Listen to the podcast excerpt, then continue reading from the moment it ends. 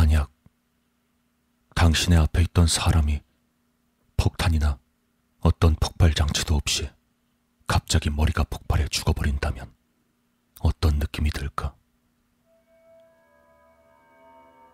그런 건 만화나 공상과학 영화에서나 나오는 장면이지 현실론 말도 안 되는 일이란 생각이 들 것이다.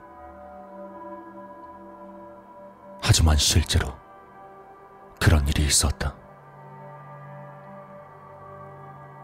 1994년 5월 24일 모스크바에서 열린 체스 대회 도중 한 체스 플레이어가 갑자기 머리가 폭발해 사망하는 믿지 못할 일이 발생했었다. 당시를 목격했던 체스 대회 관계자에 따르면 체스 대회 준결승전에서 4명의 플레이어와 3명의 심판진이 경기를 진행하던 도중 플레이어 중 한 명이었던 니콜라이 티토프의 머리가 갑자기 폭탄에 터진 것처럼 폭발해 사망했다고 밝혔다. 당시의 폭발로 주변의 다른 플레이어나 심판진은 부상을 입진 않았지만 티토프의 머리 폭발로 인해 스프레이처럼 뿌려진 피와 신체 조각들을 그대로 뒤집어 써야 했다고 한다. 그리고 그날 티토프의 상대 플레이어였던 블라디미아 도브리니는 당시 상황에 대해 이렇게 전했다.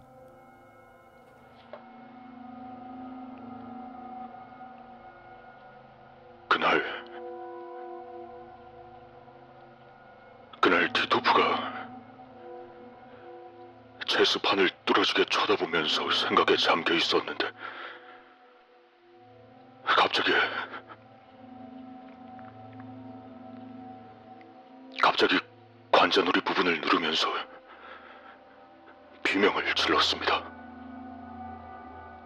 다른 사람들까지 다 들릴 정도로요. 다른 사람들이 그 비명 소리에 놀라서 티토프를 쳐다보는 순간 마치 마치 티토프의 머릿속에 폭탄 장치라도 되어 있었던 것 마냥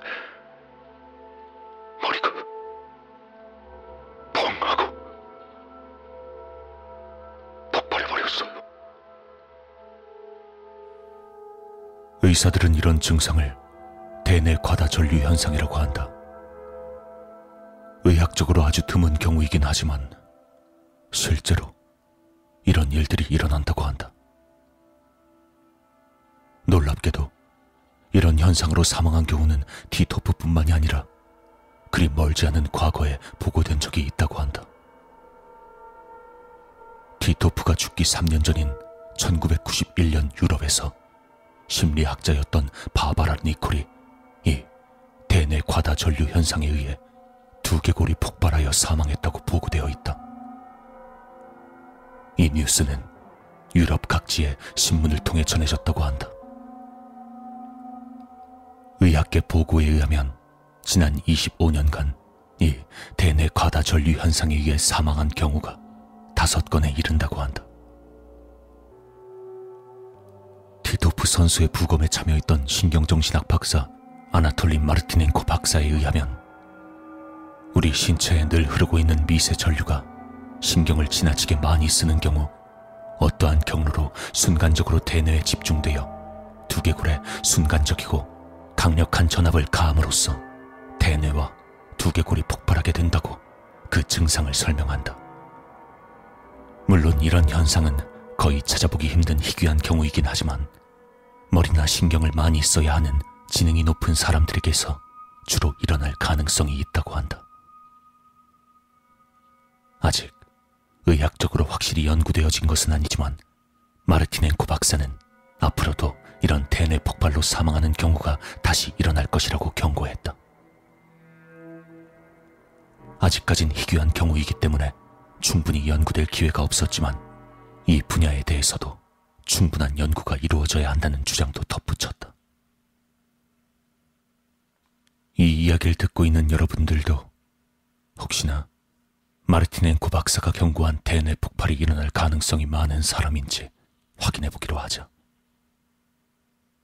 이제부터 나오게 될 문항에서 세 가지 이상의 옳다는 대답을 하게 되는 사람들은 이런 가능성이 있는 사람들이며 앞으로 지나치게 신경을 씀으로써 이런 돌연사를 일으키지 않도록 주의해야 할 것이다. 하나. 깊은 생각을 하게 될 때면 심한 두통이 일어나는가? 이러한 두통은 대뇌에 과다한 전류가 집중돼서 오는 수도 있다. 둘. 정신을 집중하다 보면 가끔 귀에서 윙윙거리는 소리가 들리는가? 두개골의 전류가 과다하게 흐르는 소리일 수 있다. 셋. 정신을 집중하다 보면 일시적으로 아무 생각도 나지 않고 멍해지는 경우가 있는가? 이는 대뇌 피질에 많은 전류가 집중되어 있기 때문일 수도 있다. 넷. 하루에 다섯 시간 이상의 시간을 책을 집중해 읽는다든지 다른 정신을 몰두해야 하는 일에 투자하는가? 이는 대뇌를 지나치게 많이 쓰는 경우에 해당하며 과다 대뇌 전류 현상이 생길 수 있다. 다섯. 화가 나던지 감정이 북받쳤을 적에 관자놀이 부분에서 심한 압력이 느껴지는가? 이 대뇌 폭발로 사망한 사람들의 주변 사람들에 의하면 사망자가 죽기 전 항상 관자놀이 부분에서 심한 압력을 호소했다고 한다. 여섯. 평소 지나치게 많은 아이스크림을 먹는다든지 다른 단 음식을 과다 섭취하는가? 지나친 당분은 대뇌에 심한 전압을 일으킬 수 있다. 일곱. 평소 자기 자신에 대해 분석하기 위해 노력하는 사람인가? 대뇌 폭발 현상은 자기 인생에 대해서 지나칠 정도로 골몰하는 사람들에게서 발생할 가능성이 있다. 이 문항에서 세 가지 이상이 옳다라고 답한 사람은 평소 지나치게 신경을 많이 쓰고 있는 사람이므로 늘 지금보다 조금은 편안한 자세로 생활해야 할 것이다.